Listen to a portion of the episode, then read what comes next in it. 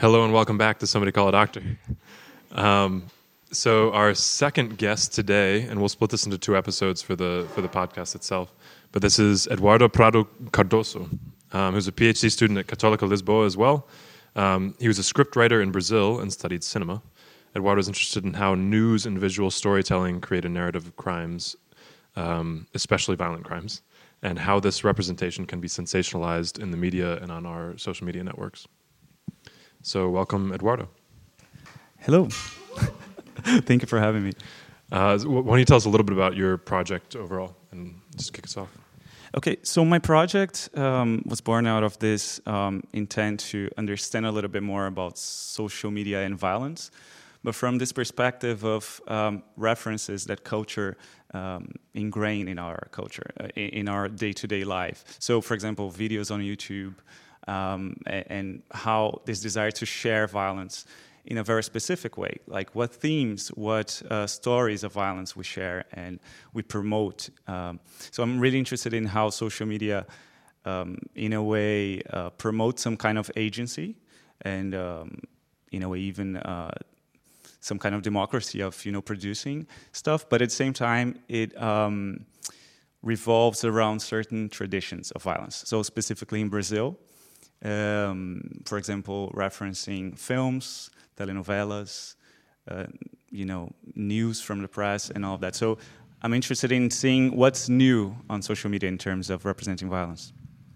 Interesting. Um, so, can you describe the cycle of how a violent crime is digitized, is put on to some sort of platform, and then maybe it might influence other crimes, for example? What, what does that cycle look like?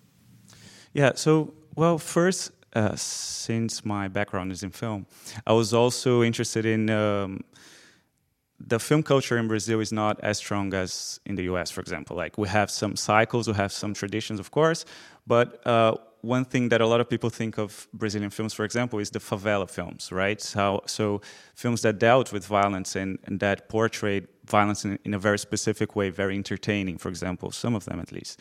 And um, so this specific tradition, for example, how this turns up into a reference for a crime, which is one of the cases that I analyze. There was this kidnapping in 2019 of this guy that uh, he hijacked a bus in the in a bridge in Rio in Rio de Janeiro, and then what he was uh, referencing was a crime, but also he was referencing a film about the crime. So the circulation for me was really intriguing. Like, why would you? Well, first commit the crime. Let's not get into the psychological of it.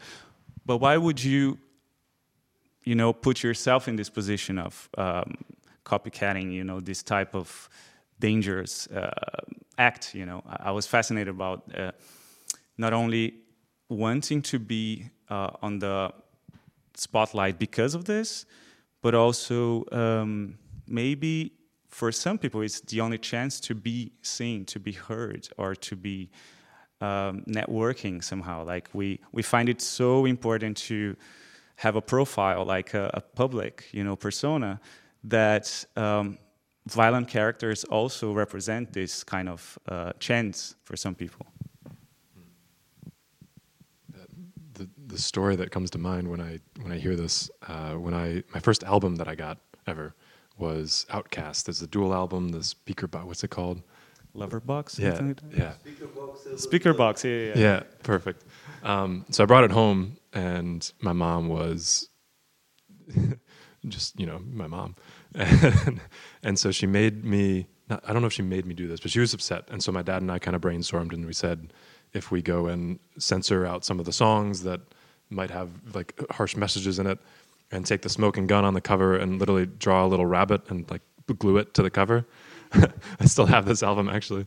And then she was fine. You know, like we took out some of the references to violent crimes and, and we see that same conversation in video games. She's like, oh, why can't it be, you know, bunnies eating carrots instead of, um, and I, I see a lot of, I don't know if I've really thought about that as deeply until this conversation. So do you see a connection between just kind of this passive representation of violence and violent crimes being a part of our society.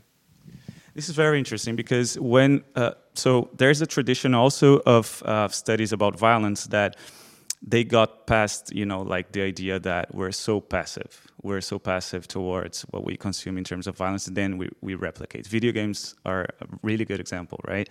Um, so there is let's say a, um, a strand that actually uh, was called magic bullet theory you know like uh, as if the way that the bullet comes into the audience is what determines how we uh, are affected by crime, which is, well, uh, is much more complex than that, of course. What I see in my cases is this circulation. And, and then after that, there was uh, this trend more into cultural criminology that talks about spirals and loops in culture that um, in a day where you, you so if you received for example like one video showing a beheading whatever first you need to uh, understand if that feels real to you. Is that a, a real video? Is that a fake video? This is one point. After that how does that reflect on how you now perceive beheadings? Since i hope never uh, you never witnessed something like that right?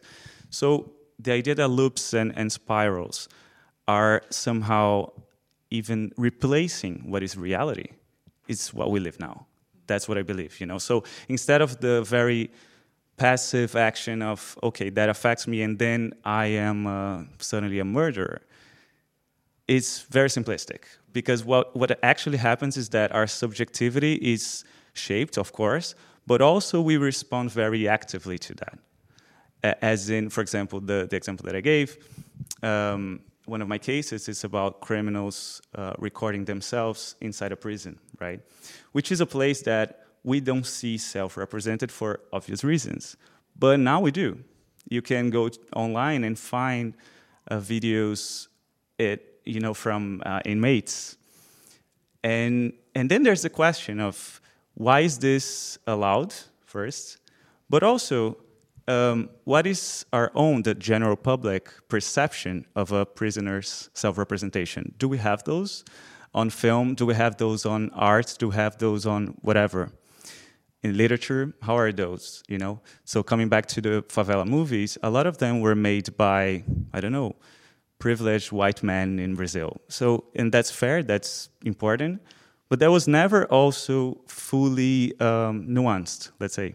And that also happens to any kind of representation. So in the case of um, criminal content, it's important that we understand why the platforms allow it and uh, their intent, but also um, what is happening is this kind of crazy and fast circulation that is blurring a little bit, you know, who produces and who receives even. So it's very complicated. I think when it comes to parental advisory, for example, like you, you mentioned in the the case of the CD. I think this is slowly changing into okay, it's not only about having access to um, this kind of content, but also engaging in some kind of conversation about it. You know, it's it's a little bit more uh, effective, I would say, instead of I don't know prohibiting or censoring stuff. We need to know that a war is happening now. You know, like beheadings are happening in in that prison. Instead of simply I remember one case. Um, I think it was a terrorist attack in. I don't remember if it was Germany or France, and it was happening live because I saw on Twitter. And the videos that were being uploaded, I was not even asking to watch them, and they were like popping up. You know, like this kind of you know immediacy of uh, violence in, in media should be discussed because then it's not mediated by our conversation you know is simply showing you some extreme and explicit and graphic content. I think that's really problematic yeah. Yeah it's uh, the what these platforms these storytelling platforms are rewarded for doing is giving you something that is sensational that is something that would keep you engaged in a way that nobody else can right? And so it's in some way it's trying to be a filter of finding you the most interesting content for whatever your passion is or whatever your interests are. But it's also at the same time like filtering down to the most extreme or the most engaging version of the war or the most engaging version of the beheading like whatever had just happened that could be sensationalized.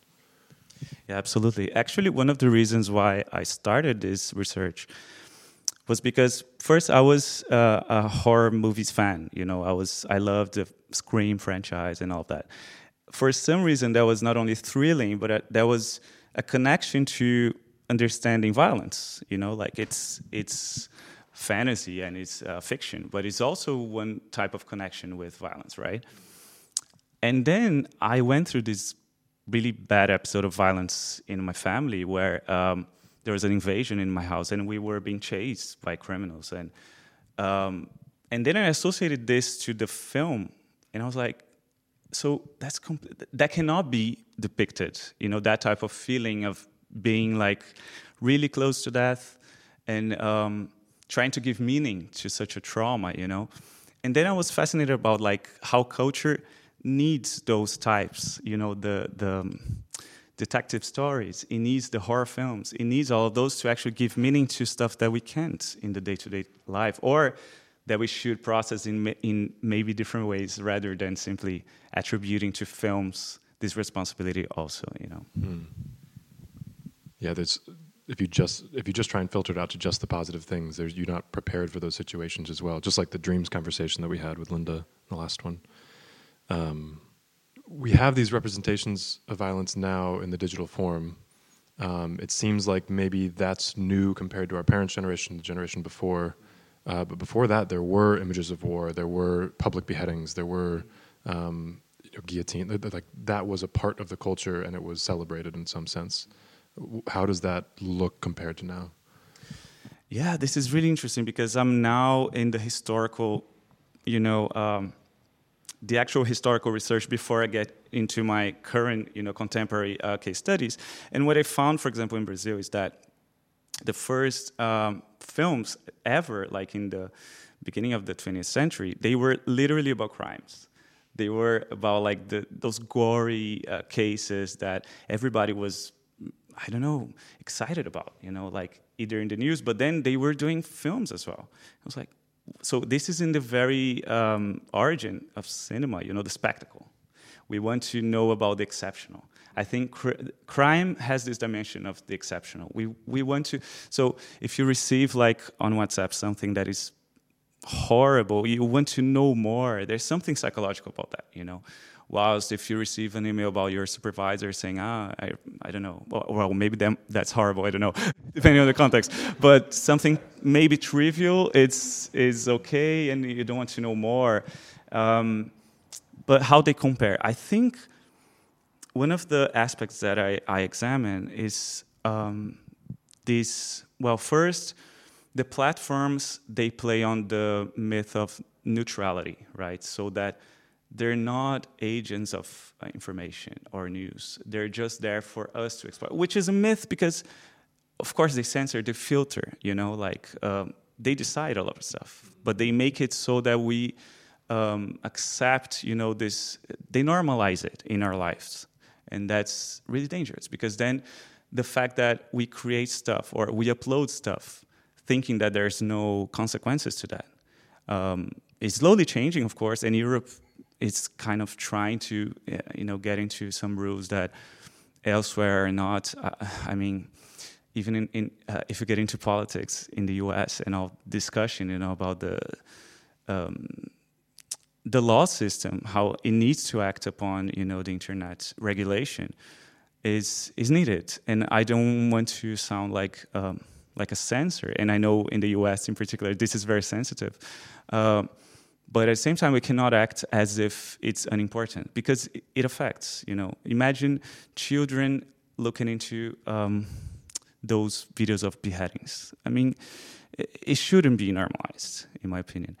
Uh, but when it comes to uh, going back to your question i think this idea of you know neutrality but also um, the idea that we can produce and, and consume in a different way, like um, networked, you know, like as in a big and gigantic cloud, as if we have no mediation, is also really weird because we are using screens still, we are using technology, but we were made to think that it's we don't store this, you know. It's it's also a different dimension. I feel like the modern traditions, they were really into the apparatus. Like you have the screen, you have the presence of something. And now it's getting into an, a gray zone. I don't know. which is also complicated in, in those ethic limits, you know. I'm trying to understand what the ideal looks like. I mean, I'm thinking back to the conversation about dreams, about nature. If we're looking, if, if we're living in the forest as primitive humans, and we're seeing, I don't know, a, a, a lion eat eat a gazelle, um, like that's a useful trauma to witness almost because we start to understand. Oh, I should be scared of lions. um, or that's how you kill a gazelle, or whatever whatever it is. So, what is what do you th- what part do you think violence and representations of violence can play in a like productively in society but what's the limit as well i think uh, referring to the spectacle that i said it, one of the first films if i'm not mistaken like ever produced was about this you can look into on, uh, on youtube is uh, it shows an elephant being electrocuted like that that was spectacle at the time a very circus type of you know um, manifestation that people were uh, excited about. So that would play into okay, we need those moments of exception, right? I'm giving this very trivial example, but if we transfer to um, the war or you know like uh, crime in general, um, of course we need to deal with that. I just don't think we need to deal that through representation necessarily. So we already have a tradition of you know uh, film and fiction and and visuality that shows violence. We cannot deny this or uh, imagine with the discussion of the war like banning Russian literature or whatever. I, I don't think that's ever the, the the way to go. You know, like banning.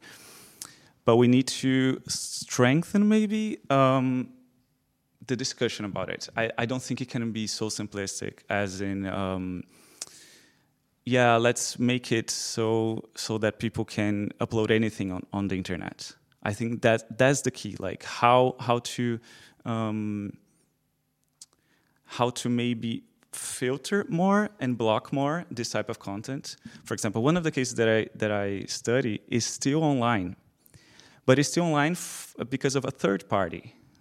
And who's profiting on that is not, of course, it's not the inmate that recording himself is a supposed journalist, a very sm- small journalist, and then we can talk about also like how journalism has been changing and adapting to those times.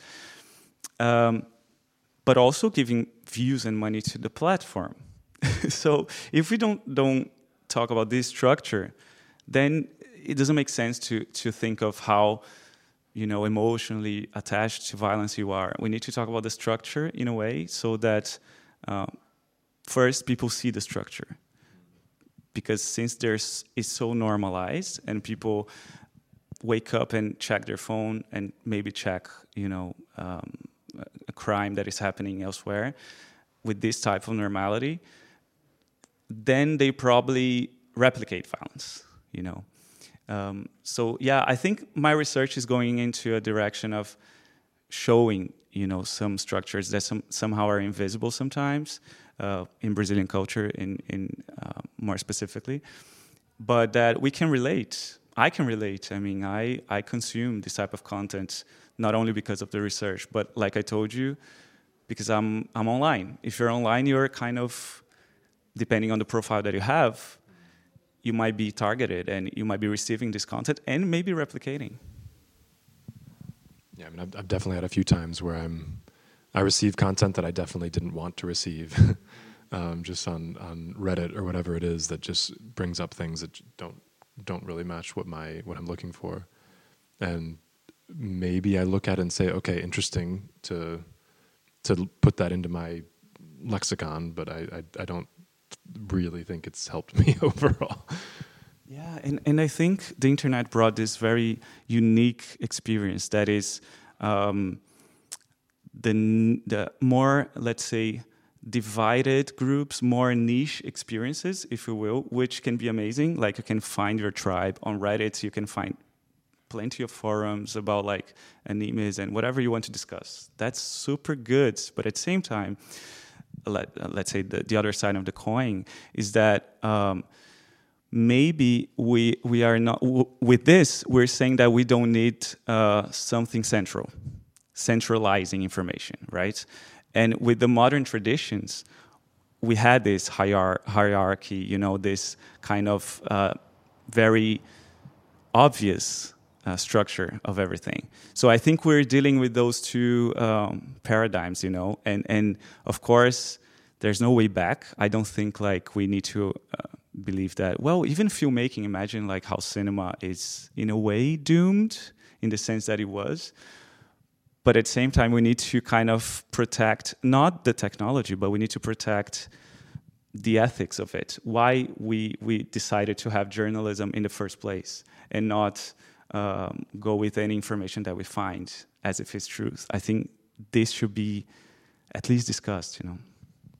The the word that's coming to mind that's kind of tying this together is accountability to me. So, like how how do you hold somebody accountable who's uploaded a video versus was part of the video versus is hosting the video?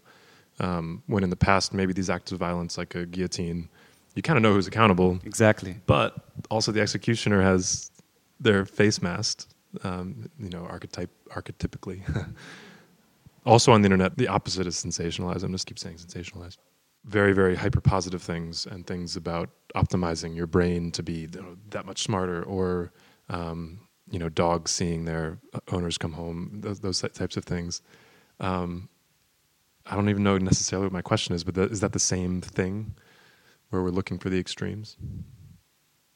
For me, they are the same thing. They're part of the same uh, numbing, you know, uh, process. Maybe my mother sometimes acts like that. You know, like no, I I don't want to hear about bad things. I just want to watch um, this really silly drama. And yeah, it's of course it's a choice. And what I say to her is, well, if you have no idea what's going on, for example, politically, how can you then uh, hold someone accountable for you know the problems that we experience. I think it's it's a political dimension, of course. It's like um, in the day-to-day life, we need to sometimes numb ourselves. We need to enter a you know a cinema theater and just say, "I want to forget about life." We need those. Um, but if we do that 24/7, I mean, then you should be living in a in a chamber, you know, alone, because society is not ideal. Society is not reflective of, you know, a good state of well, there's crime, there's violence, there, there's war. So when I say they, they are part of the same problem, is because not only the algorithms, you know, but um, the entertaining industry, of course, will play, will prey actually on that. Of course, it's, it's numbers, it's um, Nobody says I want to. Oh, I, I, there's this mediocre show I've been watching recently. You got to watch it. It's so no, it's but so it's, average. But it's funny that Netflix offers you like uh, I don't know true crime shows, but also reality dumb reality TV shows. So and, and, they're in the same catalog. If if you think about it, they're part of the same experience. It's it's not that different to me. Yeah. What about uh, distinctly so? Are there any distinctly positive outcomes of having these representations of violence online? I think like one of the hypotheses that I try to to examine is exactly the idea of agency. So the fact that a self-representation um, being more being easier to to be done nowadays because of you know cell phones and all of that can represent yes a, um, a break of a norm that was very into um, hierarchies and you know authorities, if you will, that um, are old-fashioned. So I do think uh, the fact that you can you have access to ways of representing yourself, even if that involves crime, because maybe that's part of a reality that surrounds you, can be act- actually done in a productive way. Well, actually, there are in criminology there are many um, works in this direction. They don't just want to point fingers and say representing violence is bad. Uh, they also want to maybe give someone a camera and, and say, narrate this, tell your, your version of facts. And I think that's the way to go. You know, that's, um, that doesn't negate reality and tries to transform in a way that is non-violent. I think recognizing violence is maybe the first step, you know, to actually uh, act upon it. So going back to the dumbing effect, if we simply ignore it, I mean, I'm not sure how many in the audience have been to a prison, for example. It's an experience that maybe uh, you don't want at all. You you simply forget about, but you know the incarcerated population is alive, is there. They they're part of society. So I think this is just one example uh, in which representations can be uh, can mediate this conversation that many of us don't have. You know. That's interesting that you're not when you if you go visit a prison, you're not just thinking about that act of violence. You're thinking about the consequences and the build up to it as well, and maybe that's a more healing process. Because if maybe if we were going to prisons and we were going to play board games and things, I mean, exactly that's my vision of what could eventually get us out of that loop, maybe. But um, maybe putting more context instead of just that specific event is absolutely context is the word. I think um, we're losing a lot of um, depth in conversation. You know, we're well because social media. If you take TikTok, for example, um, is designed to to to show you the next video, the next.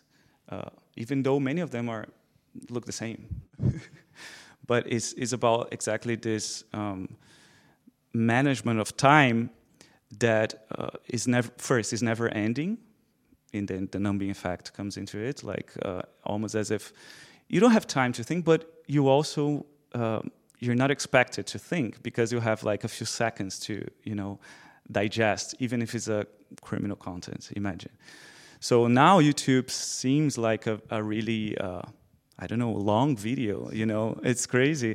That's why I feel like, for example, a podcast experience is retrieving, in a way, some radio, you know, like uh, from the very beginning, this, this idea that conversations are welcome. And, and so I think there are ways of breaking this kind of, you know, uh, influx or, um, but maybe I'm, I'm optimistic, I don't know.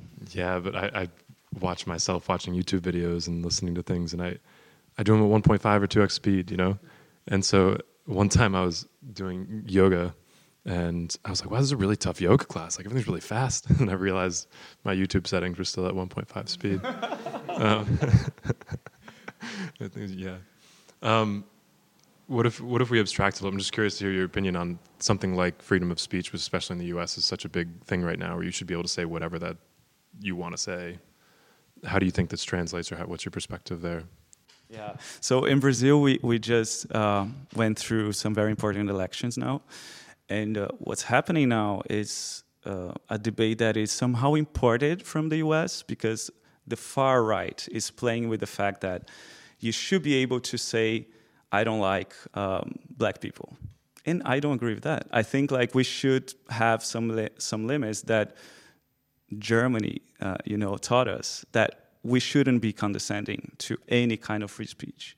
So I understand it's a very um, delicate situation when, if you take a step into prohibiting something, you can censor and you can be, in a way, attacking democracy. But I think when we reach some extremes, when you're literally uh, attacking the integrity of someone, uh, those boundaries are actually welcome. So um, when it comes to for example, censoring social media. That's a very specific case in the sense that um, this private company, even though nowadays they represent, for example, if the president um, says something on, on social media, they're not only using their private social media. That's much more important than, than that, right? But at the same time, the decision is still uh, on, on, the, on, on Twitter's lap in that sense, right? it's, it's up to them. And we shouldn't forget that this mediation is real, it's concrete. There is a board of people deciding what's uh, online or and what's not. And now we're seeing Twitter getting in shambles and, and all this Elon Musk situation. Uh, but it's also helpful to, to see into those situations. And first, Facebook, Twitter, they're not here forever, but maybe their modes of, you know, um, their economic modes and, and how they shape politics for sure are here to stay because they, they show that by exempting them from accountability, not only they can profit on, on pretty much everything, be it like a far right speech or whatever, helping refugees, but also they can um, make it, they can turn themselves into uh, the most important way of communicating in our lives. I think that's really powerful. That's not going away, you know. So going back to the free speech, if it's up to them to decide, it's super dangerous territory. I think we should go back to how our institutions, democratic institutions, look into this, debate, and then come into a conclusion, even if it's about to change, you know, in the future. I'm not sure if I escaped your question. Certainly. No. Um, I mean, it almost seems like the the way that we've done it is now we have a single point of failure or a couple points of failure in YouTube, Twitter, Facebook, whatever. Um, but I'm trying to think if somebody here stood up right now and said, "I hate you. I hate your podcast. I hate everything you're trying to do." Um, how we might handle that, and if you can if you can translate that to the larger scale, or if somebody come up, came up and made a racist comment, mm-hmm. and I think right now the answer is either yes or no, depending on where, which room you're in, mm-hmm. um, instead of being able to massage that out a bit and be like, okay, where does that come from? I know that's not a blanket. I mean, how do, how do we actually understand where that is and how we can help you understand that maybe that's not actually what you can feel if you experience some, yeah. a different version of life. It's true. And also, uh, I think there's another dimension that is like how you measure the importance of an ordinary opinion. Because what we had before, you know, anyone can stand up and, and or not stand up but go to reddit and create i don't know create this outcry about whatever um, the capital or any opinion about politics is that well maybe we are giving too much importance you know to the individual online. I think that's that's a possibility. Um, i don't um, i play with this idea that um, it's kind of um, by amplifying too much maybe we're forgetting that um, the importance of the, the of society's decisions lie not exactly in that individual, you know, and in their and, and their opinions, but in in this um, pact for democracy, or if it's not democracy, we shouldn't be debating, right? Um, which is well, first the vote, but not only like any type of uh, decision about you know regulating media should take into account all of this so that's why I go back to the political system. I think we're in the this very uh, moment where it's in our face the importance of you know uh, not only voting, and I, I, say this as a Brazilian who just voted, but um, understanding more and more why being politicized is not only about like choosing your party. You know, it's um, understanding those dynamics that uh, are decided by the people that represent us. So it wouldn't matter to, to say something, uh, to, to write something as my research, um, if I didn't have the right to, to write it, right? If we go back to the principle of free speech, for example. But at the same time, um, maybe it only matters because I, because I can propose something that is different than reality. I think the researcher should point at ways that uh, I don't know, uh, are more, in my case, nonviolent, for example, right? Um, we'll open up to questions after this. So, so Q as as we're talking for this one, um, what can we do? What, uh, what have you seen to be a positive way of interacting with these tools for for for us? Uh, with the violent content itself, or more in general, like uh, digitally? yeah, as an, as an individual, what how can I approach these platforms, approach this conversation in a more intelligent way, more skillful way? Yeah, I think uh, when it comes to the dig digital spaces, uh, it would be naive of me to kind of say uh, deactivate your accounts, because a lot of people say this, you know, as in go live your life and don't don't get enslaved by you know this this culture in a way. I don't think that's the way necessarily. I think getting varied and you know different information is key. Uh, I think like during the pandemic, that was uh, really interesting. That journalism uh, somehow took a stand, and you know, like uh, in a way, it was revitalized. You know, uh, because we needed to. We needed to um, debate what was going on, and that applies to many other subjects uh, now, uh, are we willing to, for example, pay a sub- subscription and um, value uh, journalism? I don't know if everybody is willing to do that. You know, so maybe uh, speaking specifically of information, I think that would be a way of supporting, you know, channels, individuals that um, uh, I don't know you believe are somehow shaping information, but also transforming society. I think that's uh, a good, uh, I don't know, vision of you know how the digital spaces can can be super useful. You know, now when it comes to violence, I think denouncing is important. Like we cannot simply become numb to the point that uh, we see something completely awful and then we close our eyes. I think we should be active in denouncing the same way that if you get stolen or you know you're a victim of phishing or whatever, you denounce it. Um, and and replicating violence is also something that maybe um, we should think about, like especially in WhatsApp groups, you know, and um, how sometimes we share stuff that we have no idea where it came from. I think that's very basic, but we do.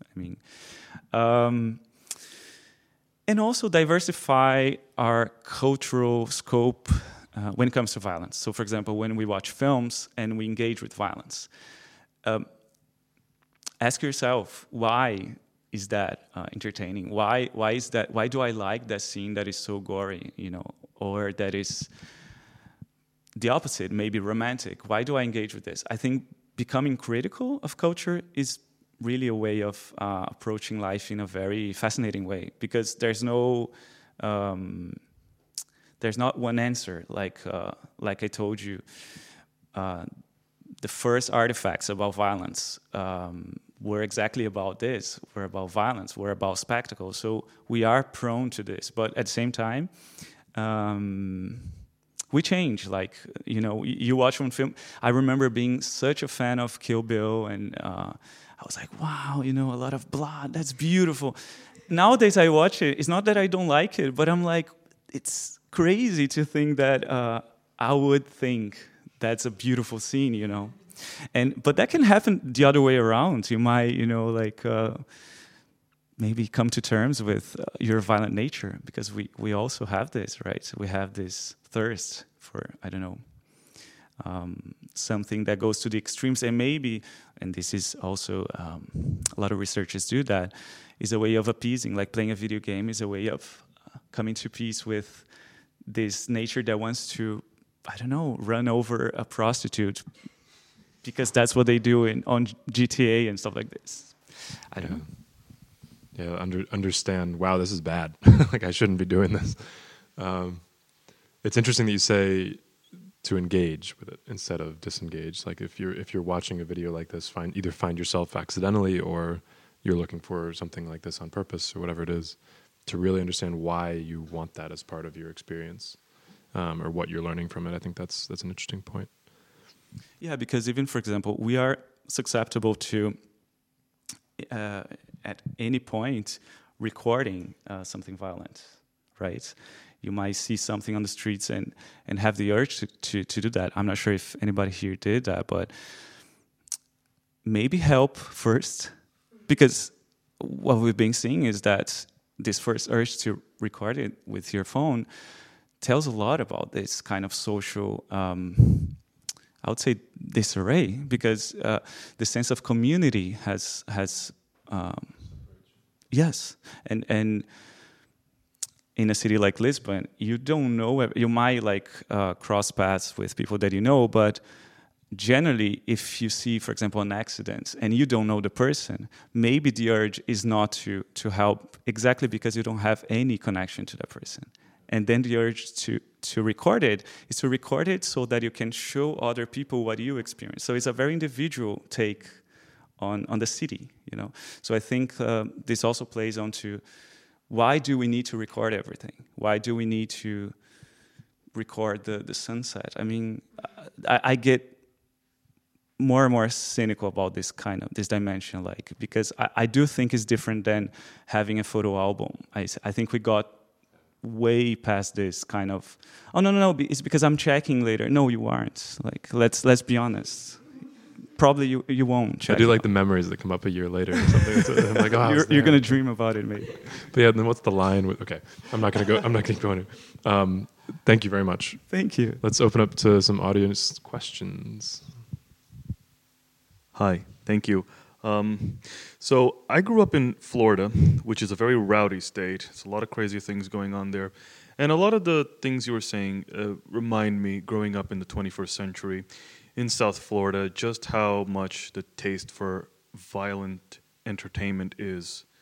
GTA or a lot of violent films and a lot of violent music, music containing violence in in the U.S. Uh, and in other countries too, but from what I know in the U.S., there is a motive for promoting violent entertainment, and is in Brazil, I bet it's the same thing. There's a money uh, incentive, uh, especially when a lot of the audience for this is K through 12 students, is kindergarten to high school students, and what you were speaking earlier about censorship it just seems to me quite naturally that if the government of the country cares about the the young people, as in other countries, so a lot of them do, they would immediately jump on these entertainers and say, or Twitter or uh, platforms and reality shows or whatever entertainment, and say, "Hey, cut it out," but not do it in a in a way that is like jeopardizing to having artistic flexibility. What what what do you what do you say to that? I guess that's super interesting because uh, one of the one of my cases uh, actually is focused on TV content because, well, of course, it, it really shaped how um, you know now the cases that I analyze uh, are impacted by what te- television you know um, has been showing in Brazil when it comes to violence. So for example, um, when it comes to the favelas representations, to, to the suburbs, um, to black people even in Brazil, what they saw in the telenovelas was never, and I'm, I do not want to say accurate, it was non, non-existent, the experience of the favelas. This is one thing. What the TV showed, though, was, and, and through um, those um, let's say true crime shows and all of that was actually entering the favelas and making it you know exciting to to chase crime and all of that so at the expense of you know uh, giving voice to to their experiences that could involve violence but not necessarily only right? They were creating some tradition some visual tradition about the violence in brazil.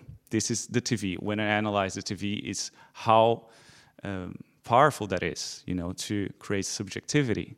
So, like you said, um, yes, it's not about jumping into the, situation and saying you you can't talk about that, but at the same time, it's such a strong tradition that now when people take on their phones, they actually think they only have this to show. You know, they they actually replicate the cases that I analyze actually replicate this kind of violent rhetoric of, of the favelas. Another thing when it comes to entertainment that's not also widely spoken about is that just over in Spain, next door, there's still a lot of bulls being killed. Oh, yes. There is this entertainment, this taste for like, go get them, like get that bull, kill it, or let them loose, and all of that. You would think that in the European Union, uh, there would be more we got to keep this under control. We can't have bulls being killed, but people people love it. It still happens over there, and like the elephant that you spoke about that got electrocuted. So it's, I think it's a, I think to speak quite plainly, I think that you need a very strong force to like, we're not doing this anymore. We're not doing this anymore. We're not watching bulls getting killed. We're not watching elephants getting electrocuted yeah. Thank you. I agree. I agree. I, I think um, in Brazil we elected someone that had a completely violent rhetoric, like saying that in Brazil we should kill like 30,000 people. He, he says something like this, Bolsonaro, right? But he said this in uh, um, TV shows that were like supposed to be funny and, you know, like, um, I don't know, whatever. Um, and so we should have acted upon that we should have, definitely. So, because if we had, I mean, he wouldn't be elected. He wouldn't have all this attention. That's one dimension of someone that uh, capitalized on, you know, this these absurds uh, absurds that are not uh, censored. The other is um, the role of the authorities. Maybe also what the internet culture brought was doubting any kind of authority.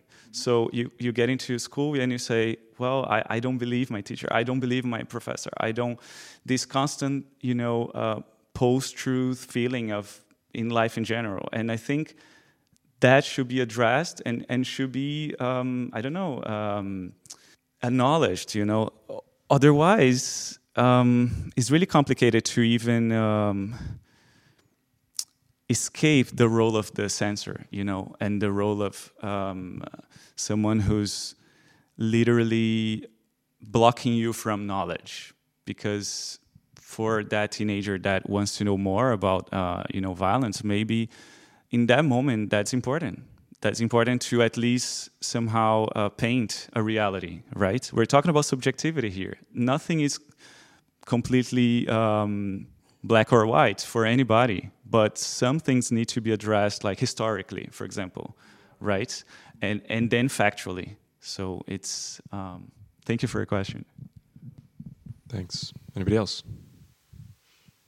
So my question is more like um, it's a question and a statement, and I would like to know your view on it. Is that so? I used to think of humanity in a way that we we kind of we are getting we are humanizing ourselves in a way that death is not so accepted anymore and watching each other die is not so expected like in the past in middle ages people were, were sick they died earlier we burned witches we watched them that was uh, entertainment and now we don't do this and we actually went really the other extreme like we are pushing life to such an extreme in a way of even if you are old and you have a lot of pain you have to live right this is kind of not accepted anymore for our morals we should not let people just die anymore.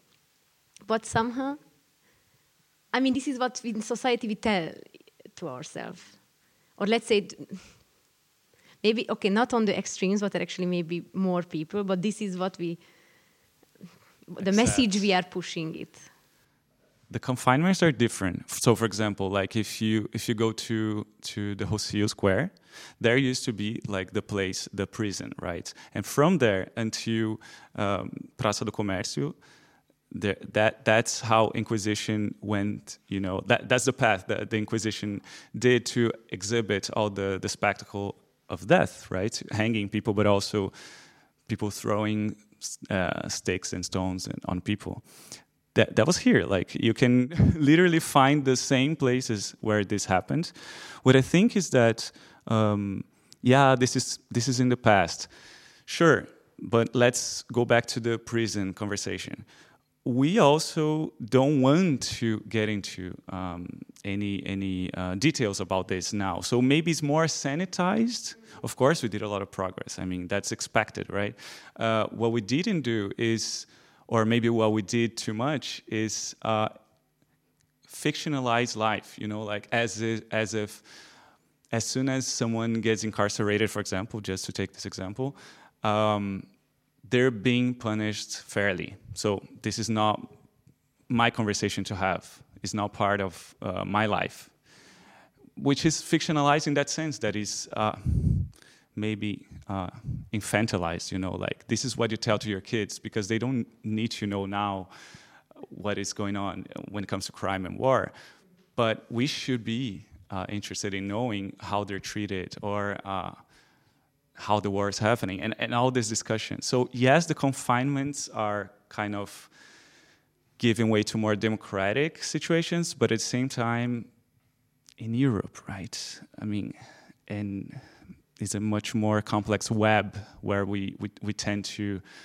And I know this is cynical, as if, um, oh, go elsewhere and you see, you know, the, the true life. But yes, to be honest, like uh, um, one of Bolsonaro's rhetoric about the favelas, for example, was literally to say that that's, that's the place of drug dealers, criminals. That's really dangerous because when we uh, address the social strife in that sense, uh, we get into a territory of, well, then the solution is what? End with that space or exterminate, you know, uh, population. That's, that's pretty much what happens in the past in cer- certain situations. That's a far right rhetoric of sometimes that's um, the far right uses sometimes with uh, migration. So uh, it has an impact, you know, when we simply don't want to hear about that subject. Well, then other people will address it for sure, and in a very simplistic way. And I have a last question related to this: that what, why do you think deep down humanity has this curiosity of the violent nature of us? Because I feel like, like I, I kind of I think I can articulate I'm obsessed with horror films, and I know that when I leave the cinema after a horror film, I feel extremely alive. I feel all the parts in my body, the adrenaline rush of, oh my, I, I never feel so alive. But it's crazy. Why do I have to see so much violence and death and all these dark things to feel so alive? And what do you think about the origin of this? Uh, yeah, very interesting. I think like the storytelling as as an experience, right? is of course uh, in I don't know indebted of this idea of conflict. Conflict is something very humane in that sense because we we we make up our world not being peaceful. Like uh, so, I wake up thinking that I need to deliver my thesis. That's a conflict, you know. It's nightmare. But it, it also can be how can I survive this day? So when I was running away from the criminals in my episode of violence, I felt this adrenaline. I'm gonna say like I was running for life. I'm not gonna compare it to when I watch a film, but it's is it something we need? Well, it might be in our genes, this kind of survival instinct, you know. But what, film did, what the TV did, is, is actually articulate some kind of more um, approachable way to, to violence that, okay, you know that after this framing, you know, those two hours, you're safe. Are you? That's the thing. If you simplify too much what violence is, even fictionally, you might be leaving people, I don't know, uh, more ignorant, you know. Great. Thank you so much, Eduardo. Um, last question in in what situation would somebody call you? Now if if you if you witness uh, an accident now you're probably going to remember this talk right? So yeah if think about your urge to record something and then you can call me and we we can talk. call the police first? Please yeah. Um, great thank you so much. Thanks